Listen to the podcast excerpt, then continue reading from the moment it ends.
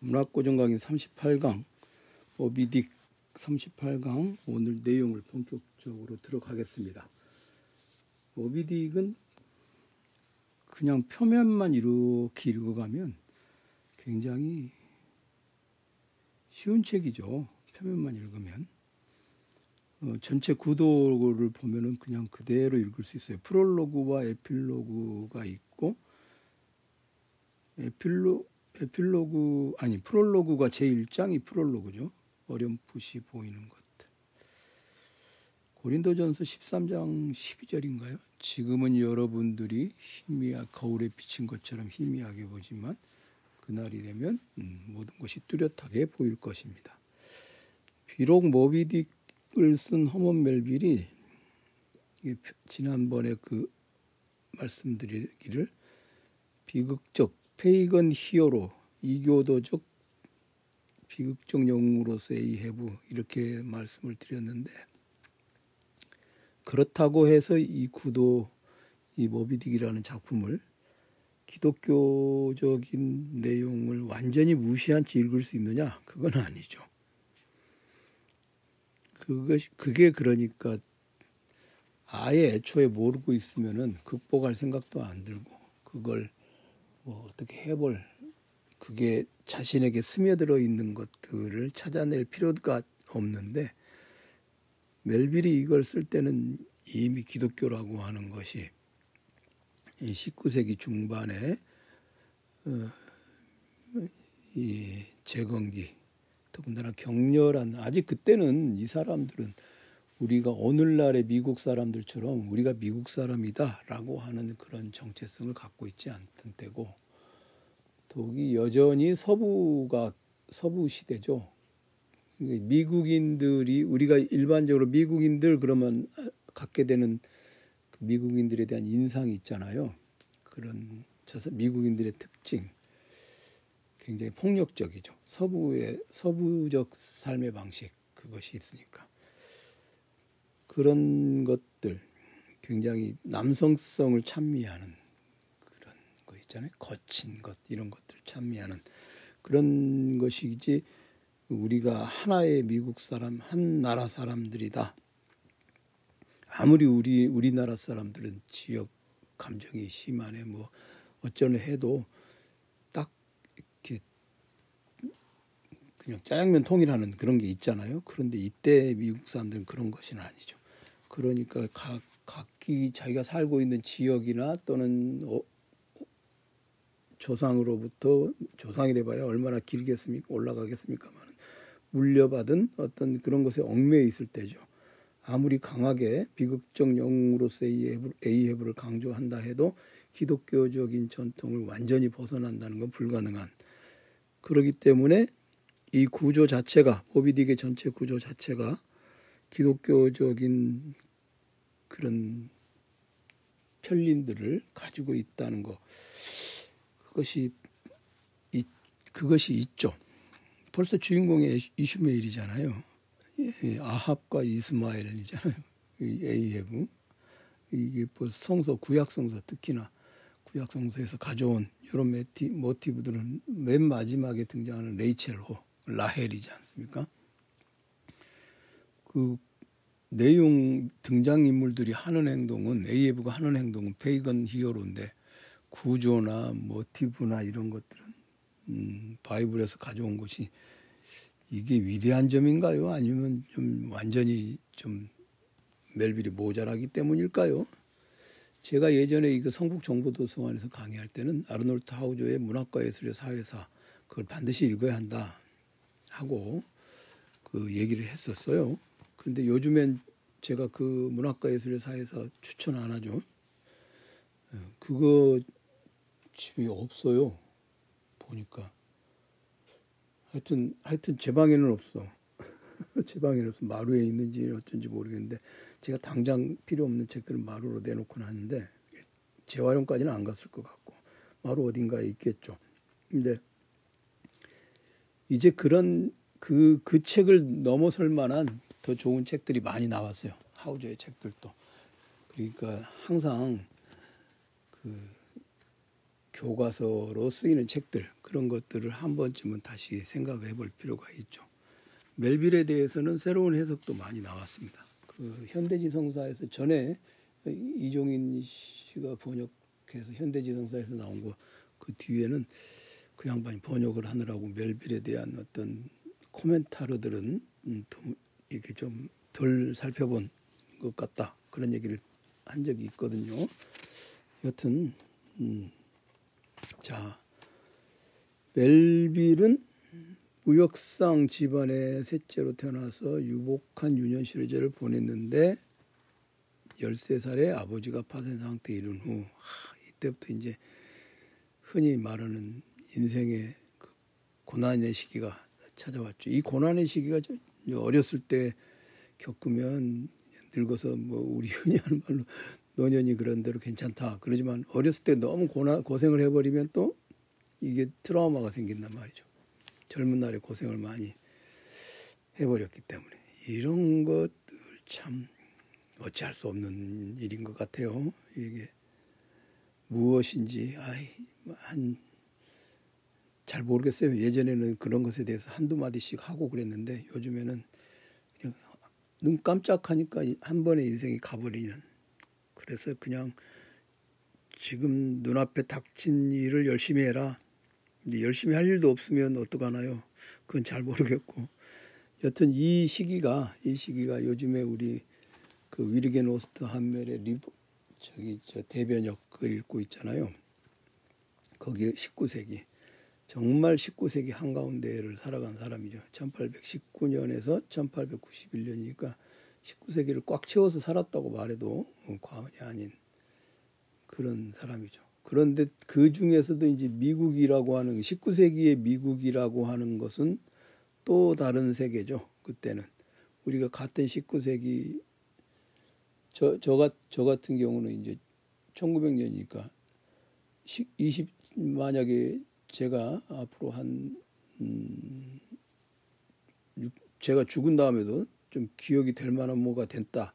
전혀 그런 일은 없는데 예를 들면 예를 들면 그런다. 그러면 20세기 후반부와 21세기 전반부를 살았겠죠. 100년을 살 수는 없으니까 100년을 살 수는 없으니까 음.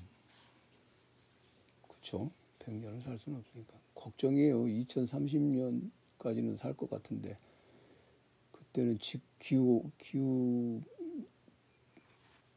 지구 온난화가 심각해져서 아유 그러니까 이건 뭐 저 때문이 아니라 기후 저 때문이겠죠. 이 지구의 지구 온난화에 기여한 바가 있겠죠. 저도 뭔가 악화시킨 주범 중에 하나겠죠.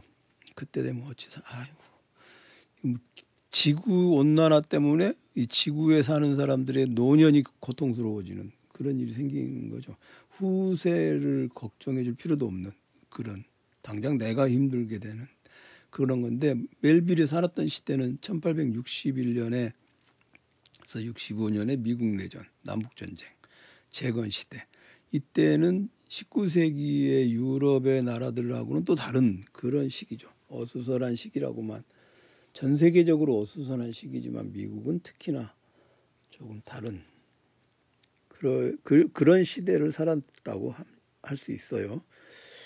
그럼 이 시대가 멜빌에게 얼마나 큰 영향을 미쳤느냐? 멜빌에게 큰 영향을 미친 건 이 포경 산업의 발전 음, 그런 정도겠죠. 포경 산업 오늘 저 온라인 세미나에서 포경 산업에 대해서 다루는데 포경 거기에 보면 나와요. 모비딕이라고 하는 모비딕이라고 하는 것이 바로 이 19세기 말에 19세기의 포경 포경 산업 그리고 전 세계 전 지구적인 이제 그 선박 항해 뭐 이런 것들 그런 것들이 나오는 멜빌의 이제 작품 시기는 이제 탈색된 진실의 시대 그리고 해부학의 시대 그 다음에 그 모비딕으로 예, 나오는 모비딕이라고 하는 게 이제 아주 그 해부학의 시대에 불리는 시대의 모티브를 만들었던 시대죠. 아니 이제 마디 해부학의 시대가 모비딕이라고 하는 작품의 모티브를 만들었던 시대. 뚝딱 하고 나온 게 아니라는 거고 그러니까 멜빌은 그냥 제가 여기에도 써놨지만은 크게 크게 보면 힘들 땐 대중소설 조금 먹고 살만한다 그러면은 먹고 살만한다 그러면은 모비딕 같은. 그래서 1851년에 1851년에 어 모비딕을 내놓고 여기 여기 보면은 381페이지에 딱 이거는 거의 뭐 모비딕에 관한 한 정해진 정해진 규정이에요. 파우스트적 알매에 대한 욕구와 백과사전적 탐색이 나타나고 어, 마르디에서 보였던 현실의 세계와 정신의 세계라고 하는 이중적 세계가 모비딕에서는 감각적인 것과 이념적인 것의 대비로 나타납니다. 그리고 이 모든 것이 총체적으로 통일될 때야 비로소 어, 진리에 이를 수 있다는 전체론적 진리관도 드러납니다. 이렇게 써놨어요. 이 부분은 이 부분은 딱 항상 기억을 해둬야 돼요. 19세기만 해도 오늘날에도 우리 이게 감각적인 것과 이념적인 것 대비 이것들을 가지고 생각을 하잖아요. 오늘날에는 이성과 감정으로 나눈다는 거 이거 무의미한 구별이라는 거는 음, 여러 차례 말씀드린 적이 있어요. 이제 이성은 감정이 추동을 하고 그 감정의항에 이런 책들 그거 보면은 나오잖아요. 그렇지만 요때만 해도 이제 그것이 구별된다. 감정은 엄표되지 않은 엄표되지 않은 생각일 뿐이다. 그리고 우리가 이성의 영역에서 의식 의식적으로 나오는 그 뭐라고 하는 것들 그거는 엄표된 생각이고 규정적으로 엄표된 생각이 이성이라고 불리는 그런 기능에 의해서 작동하는 거고 그런 생각 재료들이 있는데 규정적으로 엄표되지 않으면 그걸 감정이라고 부르는데 그것의 스터프 그러니까 재료들은 똑같은 것이죠. 그런 그러니까 이게 전체론적 진리관이라고 하는 것이 저는 맞다고 생각해요. 그걸로 생각해. 우리는 한 그 어떤 사람을 이해할 때 표면으로 드러나고 있는 건 빙산의 일각이고 그 밑에 어, 물 속에 잠겨 있는 부분들이 있고 그냥 물 속에 잠겨 있는 부분이 감정인 거고 드러난 부분 표면으로 드러난 부분이 이성인 거고 그렇게 돼 있죠. 그 두 개가 긴밀하게 연결되어 있는 그런 것이죠. 그런 것이죠. 그러니까 멜빌이 모비딕에서 우리에게 얘기하는 것은 전체론적 진리관이다. 전체론적 진리관이다. 우리가 일생을 살면서 자신이 감정으로 가지고 있던 생각 재료들 그걸 온전히 다 규정적으로 엄표해 가지고 내놓고 죽을 수는 없 없지 않겠어요? 그냥 말 못하고 또는 말로 표현하지 못하고 이게 뭔가 참 있는데 이게 말로는 안 나오네. 뭐 이게 이런 것들 있지 않습니까? 굉장히 그 길게 말해야만 하는 그런 것들 그런 것들을 다 말로 하고 죽을 수는 없죠. 감정의 영역에서 우리는 말을 아끼는 게 좋다.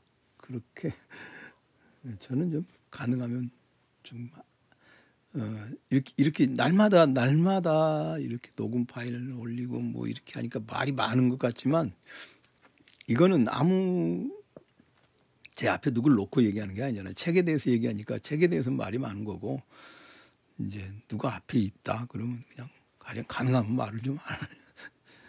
예, 그런 얘기 있지 않습니까? 나이가 들면 입은 다물고 지갑을 열어라. 아, 지갑을 열어라. 지갑에 돈이 많이 있어야 될 텐데 그러니까 그러니까 지갑이 우리가 그러죠 지갑에 돈 없으면 이제 음, 입도 다물고 지갑도 다물게 되고 그러다 보면 이제 그 경로가 그렇게 가는 거죠.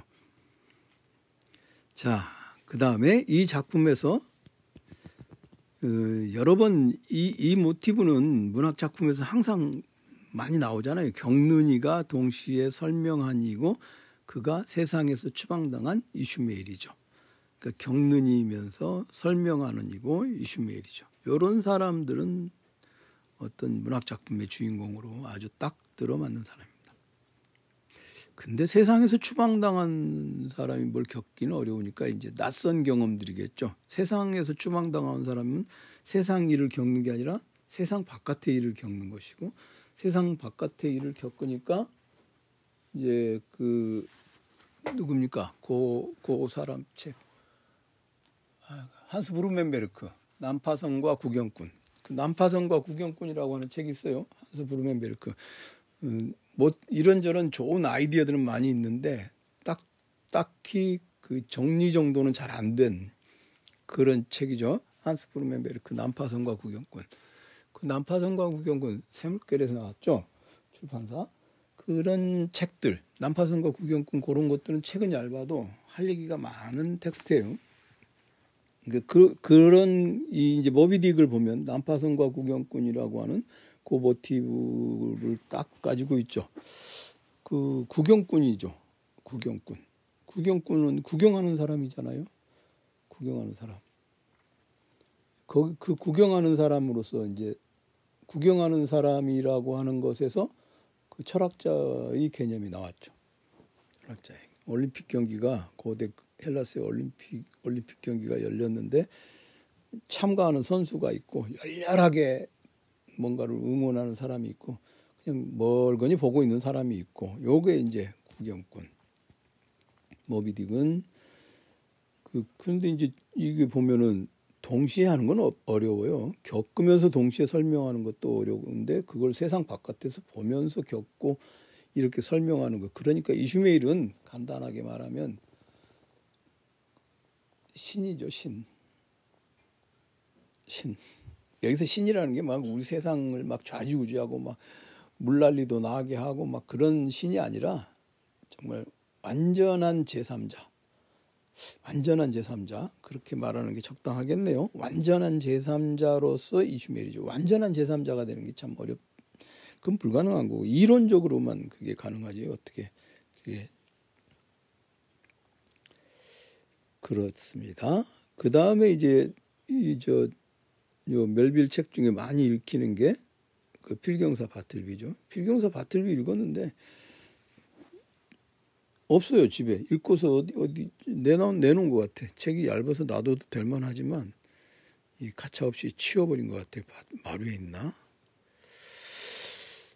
바틀비 많이 읽혔죠. 필경사 나는 거기 그 바틀비에서 나온 유명한 말도 있고 한데 그 그것이 그렇게 유명하다는 것도 뭐 뭐뭐 이게 뭐 그냥 뭐 그런가 아주 그냥 소심한 음, 소심한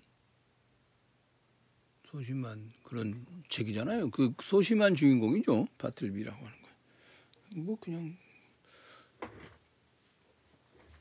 그 기억이 잘 안 나네. 그렇게까지 엄청난 막 그 뭐죠? 감동을 주고 있지를 않았던 것 같아요. 바틀비 일본 사람들 막 그거 열광하는데 저는 기본적으로 이렇게 짜잘한 얘기들 그런 얘기들 별로 그냥 이게 좀 문제는 문제예요. 제가 짜잘한 얘기는 로맨틱 코미디나 어, 보고 좋아하고 그 외에는 뭐 그리 뭐 그, 그다지 뭐 그냥 저희 별로. 자, 135개 장으로 이루어진 모비딕의 전체 구도. 이슈멜 이야기는 무대가 땅이고 2장에서 22장이고 에이해브 이야기가 23장에서 45장, 무대는 바다. 그리고 바다에서 삶이 46장에서 72장이고 고래와 고래잡이 그게 이제 제 네 번째 파트고 어찌 보면은 46장에서 105장까지는 그냥 스토리하고는 아무 관계가 없어. 중간에 퍽 이렇게, 이렇게 끼어들어 인서트 돼 있는 거죠. 이슈멜이 무대 전체 구조를 설명하고 뭐 어쩌고 하고 A예부 나오고 그 다음에 수색과 추적, 대파국 그리고 에필로그 이렇게 가는 건데 3, 4에서 이제 어, 이 멜빌이 20세기가 되었어야 재조명된 작가인데 아마 그 당시에 이렇게 많이 안, 팔, 안 팔리고 사람들이 주목을 하지 않았던 이유는 스토리가 중간에 바다에서 삶이 어떻고 고래가 어떻고 그런 얘기들이 지나치게 많았기 때문이 아닐까 그런 생각이 들어요. 저는 이제 이 요 뭡니까 요 모비딕 이거를 저도 사실은 이 강의를 하거나 그럴 때는 바다에서의 삶하고 고래와 고래잡이 셋째 부분하고 넷째 부분 그러니까 46장에서 105장까지 요 부분은 이렇게 그냥 딱 필요한 만큼만 강의를 할 때도 언급을 하고 말았고 문학고정 강의도 지금 그렇게 그렇죠. 그런데 한번 이, 이 부분을 저 그냥 흔히 하는 말로 각 잡고 46장에서 105장까지 이 각 잡고 한번 그 멜빌의 진리론이랄까요? 이 수첩에 적어 놓긴 했어. 탐구해 볼 만한 주제 뭐 이런 거 있지 않습니까? 음. 그거 이제 연, 연구 주제는 아니고 연구 제가 그냥 한 번쯤 좀 꼼꼼히 고래라고 하는 것 이게 세상의 구조, 그다음 진리를 발견하는 방식 그리고 고래 뭐 이런 것에 철학적으로 뭐 사상이 여기에 담긴 사상들을 좀 갈래를 분류해보고 멜빌이 여기서 이야기하는 뭐 어디서 뭘 끌어다가 썼는가 제가 추적해 볼 수 있는 한 최대한 이렇게 추적을 해보고 그런 것들을 어떻게 전체론적 진리론으로 어 그러니까 holistic 바라 저기 저기 truth로 만들어내는가 그걸 한번 해봐야겠다 이게 생각을 한 적이 있어요. 그게 무슨 생, 왜 그때 그런 생, 이 생각을 어떻게 하다가 해봤냐면 그 한스킹하고 발트옌스 그 공저 있잖아요. 문학과 종교. 문학과 종교를 이렇게 읽으면서 문학과 종교라고 하는 것은 신을 전제로 하는 그런 거죠. 근데 지금 앞, 오늘 제가 말씀드린 것처럼 겪으면서 설명하면서 추방당한 근데 이 추방이라는 단어만을 살짝 빼버리면 완전한 제3자라고 말씀드렸잖아요. 그럼 그렇게 완전한 제3자 그 신이에요. 개입돼 있으면서도 그러니까 세상 속에 들어와 있으면서도 세상 바깥에 있는 굉장히 모순적 존재가 신이잖아요. 그러니까 그 이슈메일이 이슈메일이 자기가 본 것을 적어놨다고 하지만 이건 사실 이슈메일의 진리론이죠. 그럼 그 방법이 뭐냐 할 때 파트 3하고 파트 4에 있는 부분이니까 이게 문학과 종교를 읽으면서 얼핏 그런 생각이 들었어요. 어, 이거 문학과 종교라는 게 문학은 인간이 하는 것이고 종교는 신이 신의 영역인데 신의 영역과 인간의 겪음의 영역을 서로 연결한다.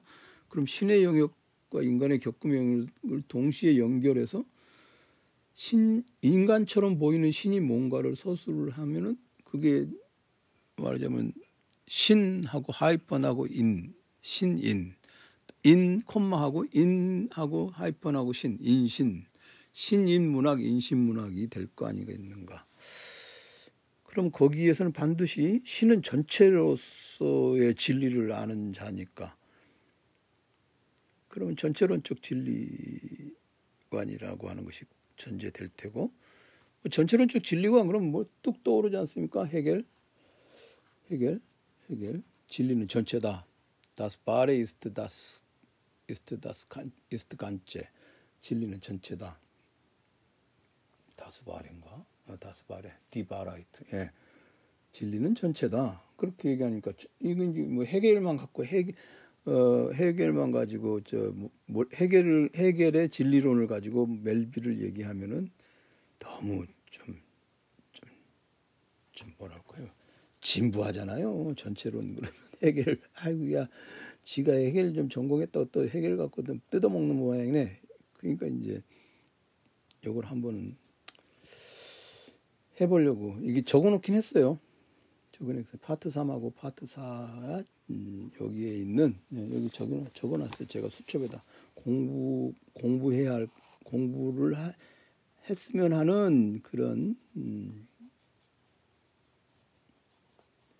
그 공부를 했으면 또는 해야만 하는 그 주제로서 여기 요걸 한번 이걸 이제 저 저기 문학과 종교, 문학과 종교라고 하는 그책 그 설명하면서 우리가 가장 저기 사실 저 발토엔스하고 한스킹의 거기서 거론하고 있는 작품들이 제가 안 읽어본 게 너무 많아.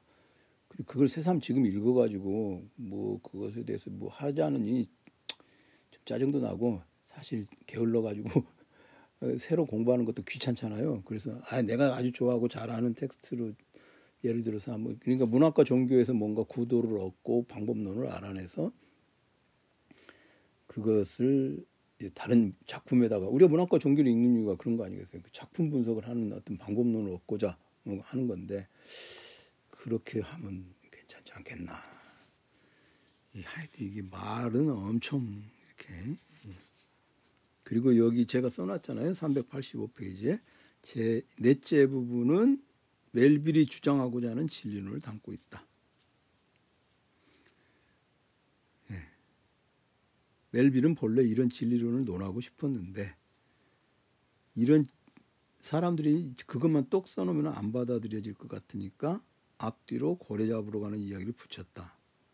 물론 이건 제가 여기 적어둔 것처럼 헛된 상상일 수도 있는데 실수, 멜빌의 실수 뺐으면 잘 팔렸을 텐데 이런 생각이 듭니다. 아예 그걸 빼고 그건 따로 뭐 논문으로 출판을 하고 그냥 아주 박진감 넘치는 스토리로 쫙 해놨으면은 좋았을 텐데 그렇습니다. 네.